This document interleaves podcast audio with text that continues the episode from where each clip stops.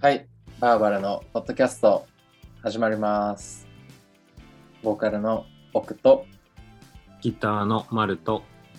ドラムのマリです。えーお願いします。前回があの EP のこととイベントのことどっちも話そうと思ったけど、EP のことでたくさん話してしまったので、今回はイベントダンソンバケーションボリューム2について話していきたいと思います。今回もゲストにセカンドロイヤルの社長、幼い慎介。どうも、幼いです。よろしくお願いします。紹介がなん。ちょっと出にくい感じではあったよ。なんかメトロであの呼び出されてる感じがありました。DJ はそうそうそう幼い慎介。はい、ということでね、2回目も参加させていただきますけれども。お願いします。はい、では、えーっと、イベントについてですね。そうなんですよ。ね先に、まあ、イベントの詳細言いますね。9月4日、大阪は梅田ヌーンプラスカフェっていう、まあ、中崎町にある僕らが大好きな箱なんですけど、そこでダンスオンバケーションボリューム2を開催します。うん、で、ゲストに東京からザ・ティバと、えっと、最近拠点を関西にまた移した、移したっていうか、まあ、戻ってきたのか、うんゆかり、ゆかりザ・バレンタインをお迎えしてですね、パーティーを開催するので、ぜひ来てほしいんですけど、今日はこのイベントの魅力をお伝えしたいなと思ってます。うん、そうね。だから、前、これは2回目なんだよね。今回2回目ですね。うん。前回が、4月の9日かな、うんうんうん。ちょうどね、逆なんですよ。9月4日と4月。ね、あえてですよ。あえてなんか、たまたま空いてたんです そう。たまたま、たまたま空いてました。はい。ねうんそう、まあ、前今回回のイベントのね、あのーうん様子をなんかお伝えできたらいいのかなっていう気はしますけど。そうですね。まあ、そもそもこのイベントって、こう、なんか僕たちなりのイベントのつもりなんですよ。っていうのも、こう、まあ、いわゆるイベント、こう、ライブって、こう好きなバンドが出てて、で、そのバンドめがけていくじゃないですか。まあ、それが一つなのか、二つなのか、全バンドが好きなのかわかんないですけど、こうまあ、バンドを見に行くっていうのが、こう、ライブだと思うんですけど、こう僕たちがどうせこう自分たちでやるんだったら、なんか違う価値を提供したいなと思ってて、ざっくり言うと、このダンソンバケーションに行きたくて行くみた。で、その、そのパーティーを作っているのがバーバラであり、えっと、今回で言うとザ・ティバであり、ユカリザ・バレンタインでありっていう、っていう感じのイベントを作れたらなと思ってて、こう、ヌーンに、の扉をこう開いた瞬間から、ヌーンを出るまでずっと楽しいみたいな。それはライブを楽しんでくれてもいいし、こう、ライブを、のやってるのをこう BGM にしながら、こう一緒に来た人とお酒飲むのを楽しんでくれてもいいし、こう、その合間の DJ の時間を楽しんでくれてもいいし、まあ、それをトータルでこう、楽しめるような空間、イベントを作りたくて、まあ、それがダンソンバケーションなんですよね。で、ボリューム1やったのも、まあ、そういうコンセプトで、こう、メンツを選んで、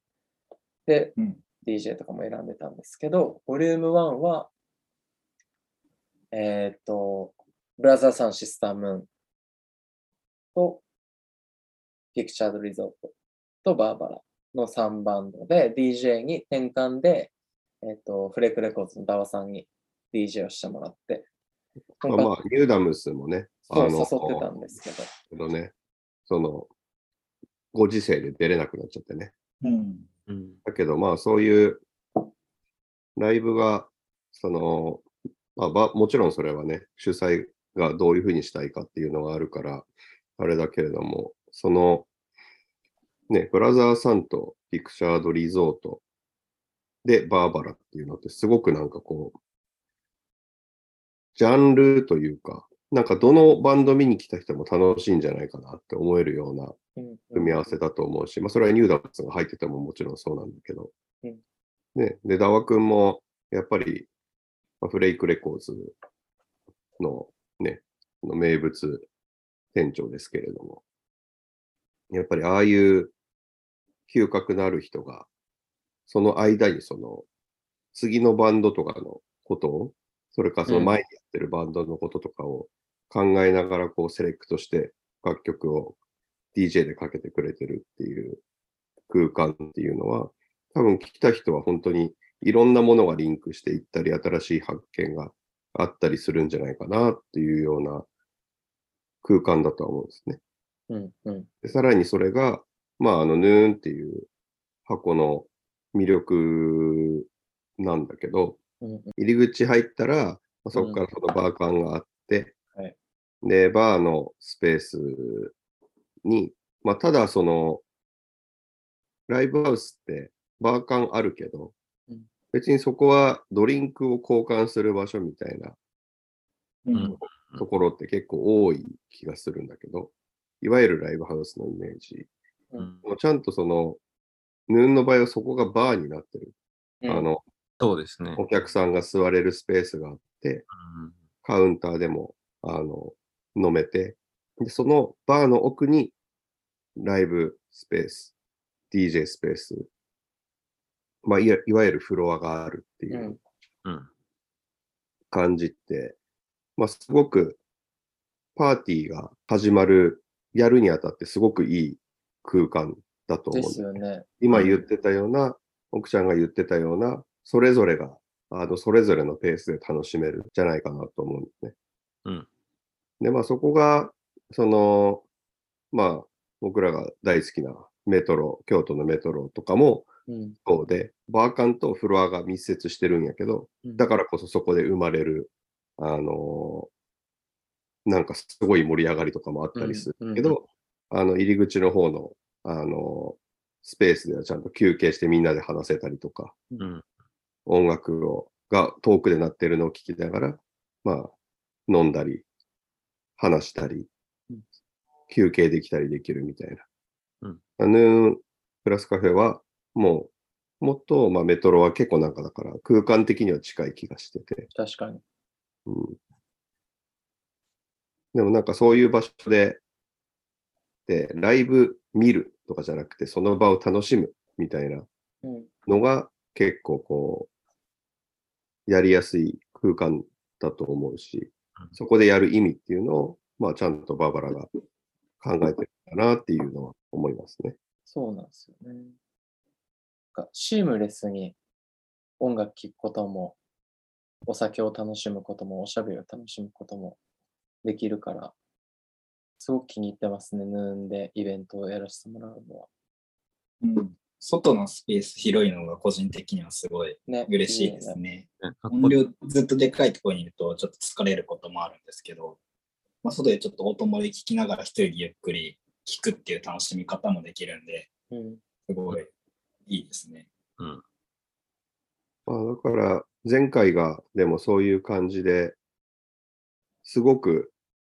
やりたいことがなんか形になった、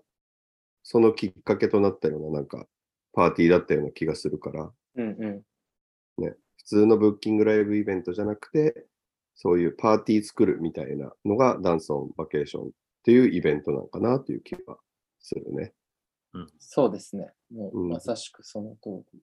バンドをこう選ぶ上で、僕らがこうダンサブルな音楽をやるから、こうそれと同じようなダンサブルなバンドにしたいとか、なんかあんまりそういうのはなくって、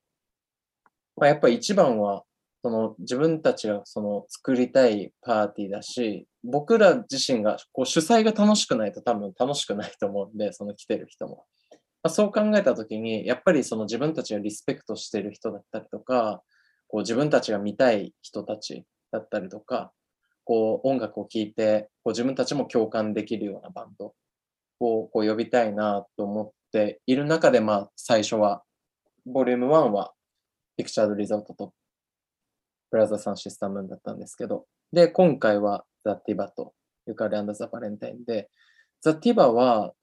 こう、音源をよく聞く機会があって、まあ自分も好きで、あの、聞いてたんですけど、なんか多分あんまり、私たちはこのシーンとか、私たちは、あの、こういう音楽をやるバンドみたいなのじゃなくって、こう、ナチュラルにこう自分たちが、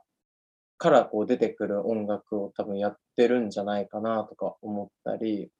あとはそのなんか、あの、佇まいとか、こう、音楽にその彼女たちの生き様みたいなのがこう、現れてる感じとかがすごくリスペクトできるし、こう見ていてこう気持ちいいなあっていうところで、こう、ザ・ティバーとはいつか絶対やってみたいなっていうところでお声掛けした。のと、まあ、ゆかりさんは、トゥースのメンバーたちがもともとゆかりさんとバンドをやっていたっていうのもあって、こう昔からあの顔なじみ、僕自身は顔なじみがあって、まあ、丸さんとかはね、うん仲が良かったと思ですそううんですね。うん。なんか、こう、彼女が持つその歌の力みたいな、こう、歌の力とか声の、彼女の声の力とかには、こう、聞くたびに感服させられるというか、なんかもうこれには勝てないなっていう。だからこう、僕たちはバンドで演奏するし、ザ・ティバもバンドで演奏するんですけど、だからこう、音量だったりとか、こう、音圧的なところで、こう、勝負してないんですよね。もうゆかりさんってもう、アコギ、多分、当日9月4日のライブもアコギ一本で彼女は歌うんですけど、まあ、それでもその全然その多分、えっと、満足度みたいなのは、僕らのバンド勢と比べても全然大差ない。なんならその聞く人によっては、ゆかりさんの方がもしかしたら満足度高いかもしれない。ような、そのライブができる。っていうか、まあそういう声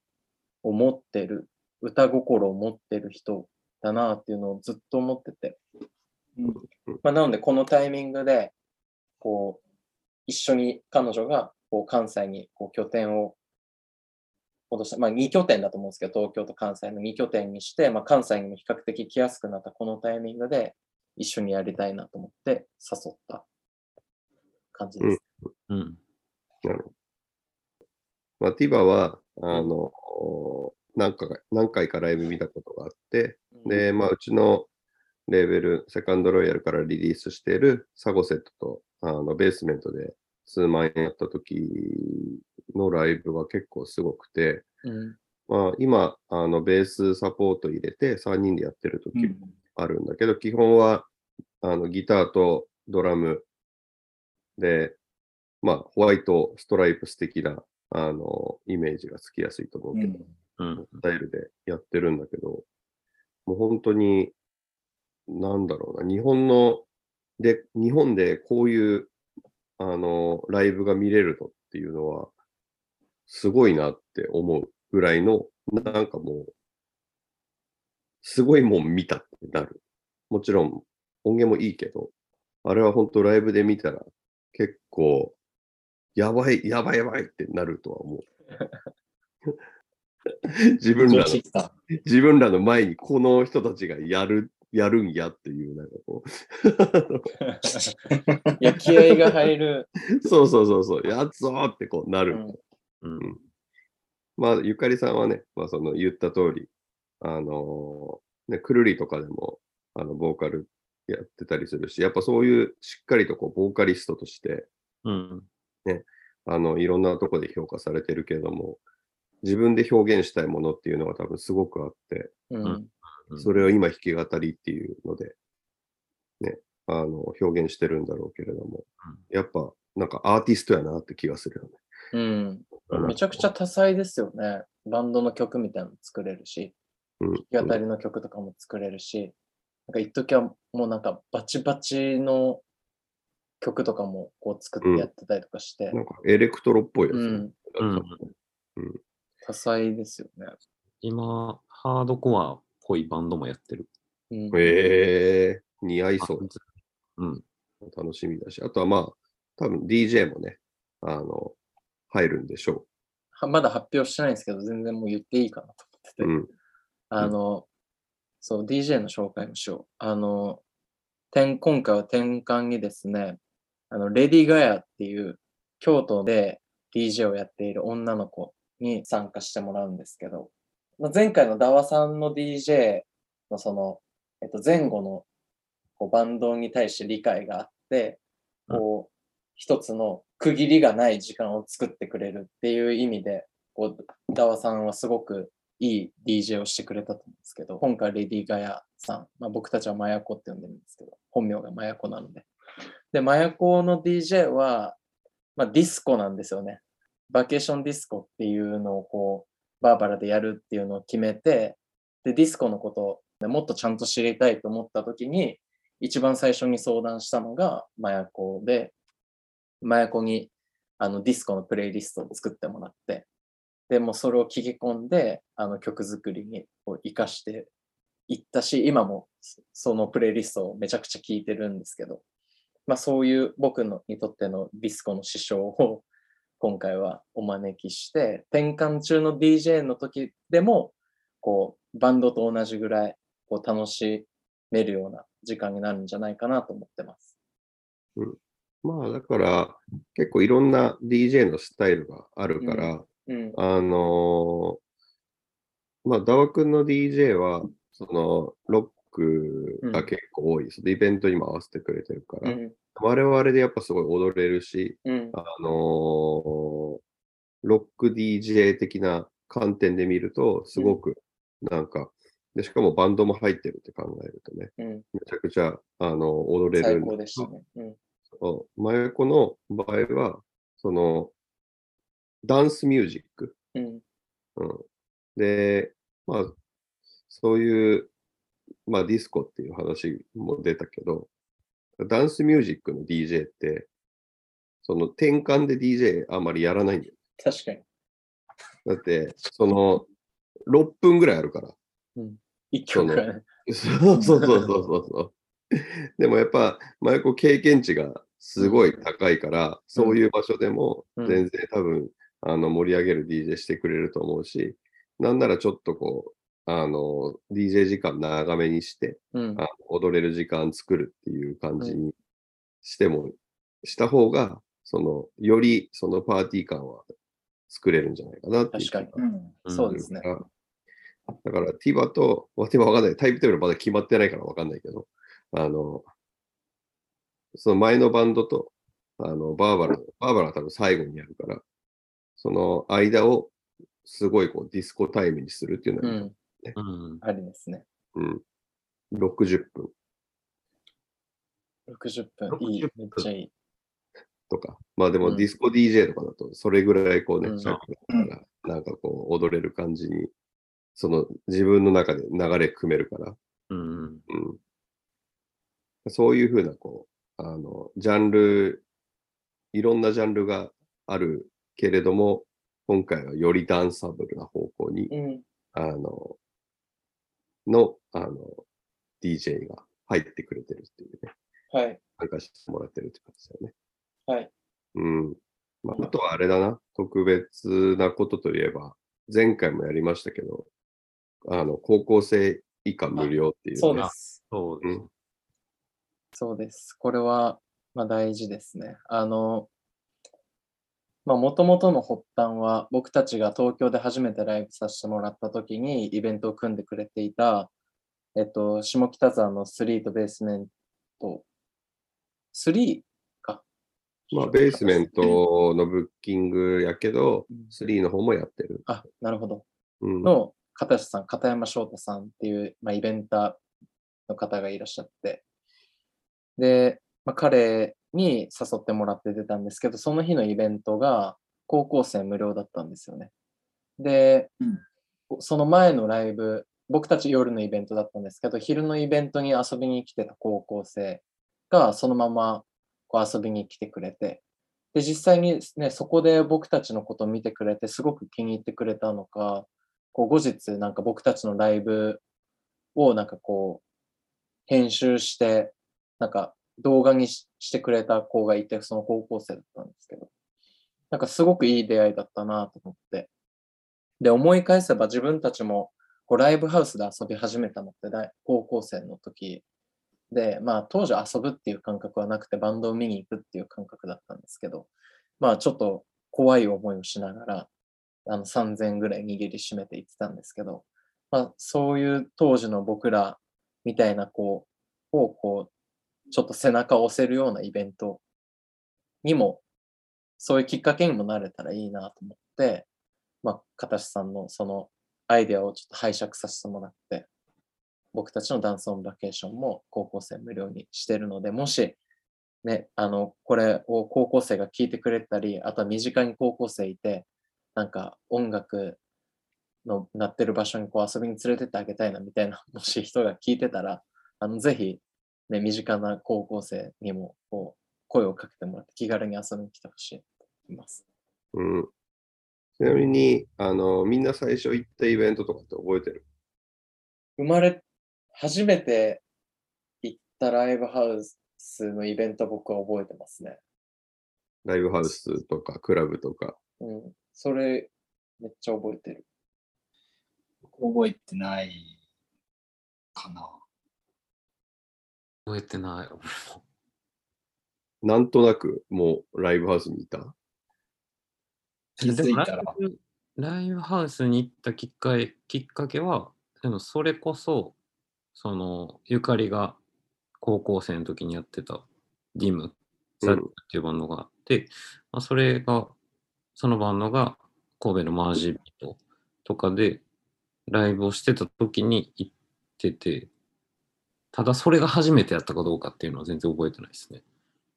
うん、自分ではバンドはしてなかったの、その時は。あ、その時やってましたけど、なんかそのライブするとかはあんまなかったんで、なんか文化祭みたいなのがあったんですけど、じゃあ記憶に残ってる最初の、その、この人見に行ったとかはある？この人見に行った？このバンド見に行ったとか、このイベント行ったとか。あ、でもそれで言ったら高一の時に、県横山見に行ったかも。おー、あるやんか。そういうもの。そうそうそう。うん、県横山見に行った。どこに見に行った？ビッグキャットやったかな。ビッグキャットでまだサポートの人らが全員海外の人らでやってる。うん。見に行ったですね。もうそれこそユーマと一緒に。えー、マリモは思い出す。ライブハウスで言うと、なんかこれカウントしていいかわかんないんですけど、高校の時に、その、自主企画みたいなの やってる先輩がいて、うんまあ、あの、張さんっていう人で、今多分、あの、キットフレッシュのとかのバック DJ とかでおやっー、はいはいてる。方がいて、まあ、そう高校生の時からもう自主企画で、まあ、あの、身内のイベントなんですけれども、うん、あの、クズハにあるライブハウスで企画をしてて、そこに遊びに行ったのが多分、なんか、ライブハウスは初めてな気がします。うーん、高1、高2とかよね、多分。なるほど。そうやな、高1、高2だね。張さんって1個上やったっけ？一個上やね。すごい。じゃあ高1、高2か。まあそういう方がいたから結構なんか自分たちで何かやることの大切さみたいなのを結構学んだ気がしますね。うーん、でも早いね。高1とかだよね、みんなね。そうですね。なんか、うん、オーガナイズできるのめっちゃすごいなって思います。今思えば。うん、うん。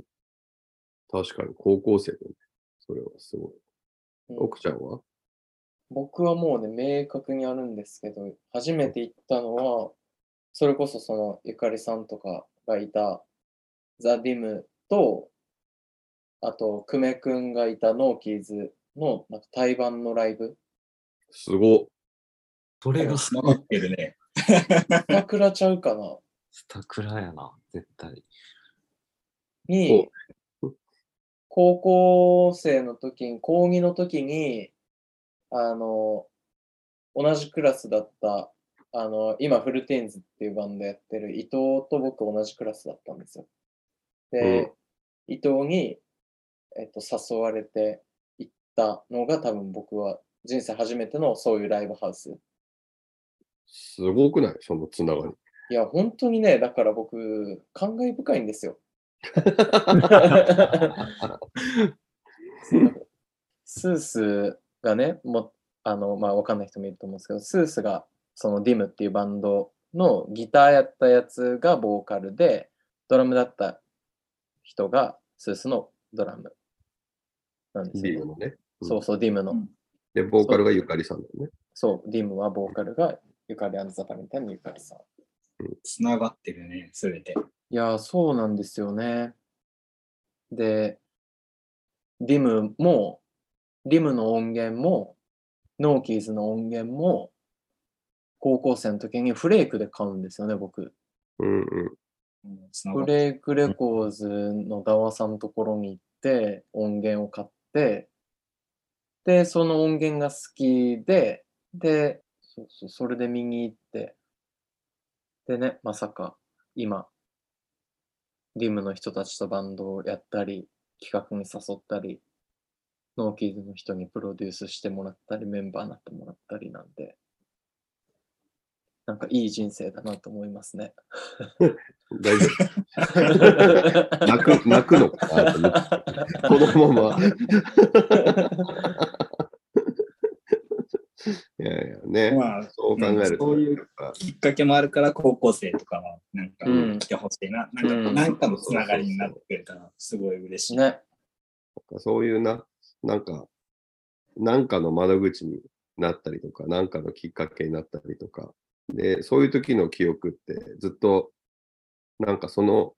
体験とかって、多分、ずっと持ち続けると思うし、うん。うん。うん。で、なんかそれがもしかしたら音楽やる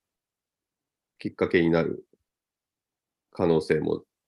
全然あるから、っていうところに、場所になったら最高やな。最高ですね。うん。まあじゃあそんなダンソンバケーション、またもしかしたらちょっと追加のメンツの発表もあるかもしれないので、まあ、続報を待っていただきながら、うん迷ってる方はぜひ遊びに来てもらって、こう一緒にダンソンバケーションを楽しめたらなと思ってるので、よろしくお願いします。日程と会場だけ言っときます。最後に。もう一回言いますね。うんメモのご用意をお願いします、皆さん。いやいいと思うよ。検索で。メモしないでしょ、誰も今、今あの、はい。じゃあ、みんなメモの用意をお願いしますね。2022年9月4日日曜日、梅田ヌーンプラスカフェでゲストにザ・ティバ、ゆかりザ・バレンタインをお迎えして、ダンソンバケーションボリューム2を開催します。で、オープンは5時、スタートは5時半の予定です。高校生以下入場無料なので、気軽に遊びに来てください。でそれ以外の方はですね、えっ、と、前売り予約で入っていただくと3000円プラスワンドリンク。で、当日で入られる方は3500円プラスワンドリンクになっているので、こう来られる方はぜひ予約して遊びに来てください。で、バーバラの、えっと Twitter とか Instagram の SNS のトップのところに貼ってある URL、フォームの URL 貼ってるので、そこから簡単に予約ができるので、ふるってご予約ください。みんなで特別な夜にしようぜ。イエーイ。はい。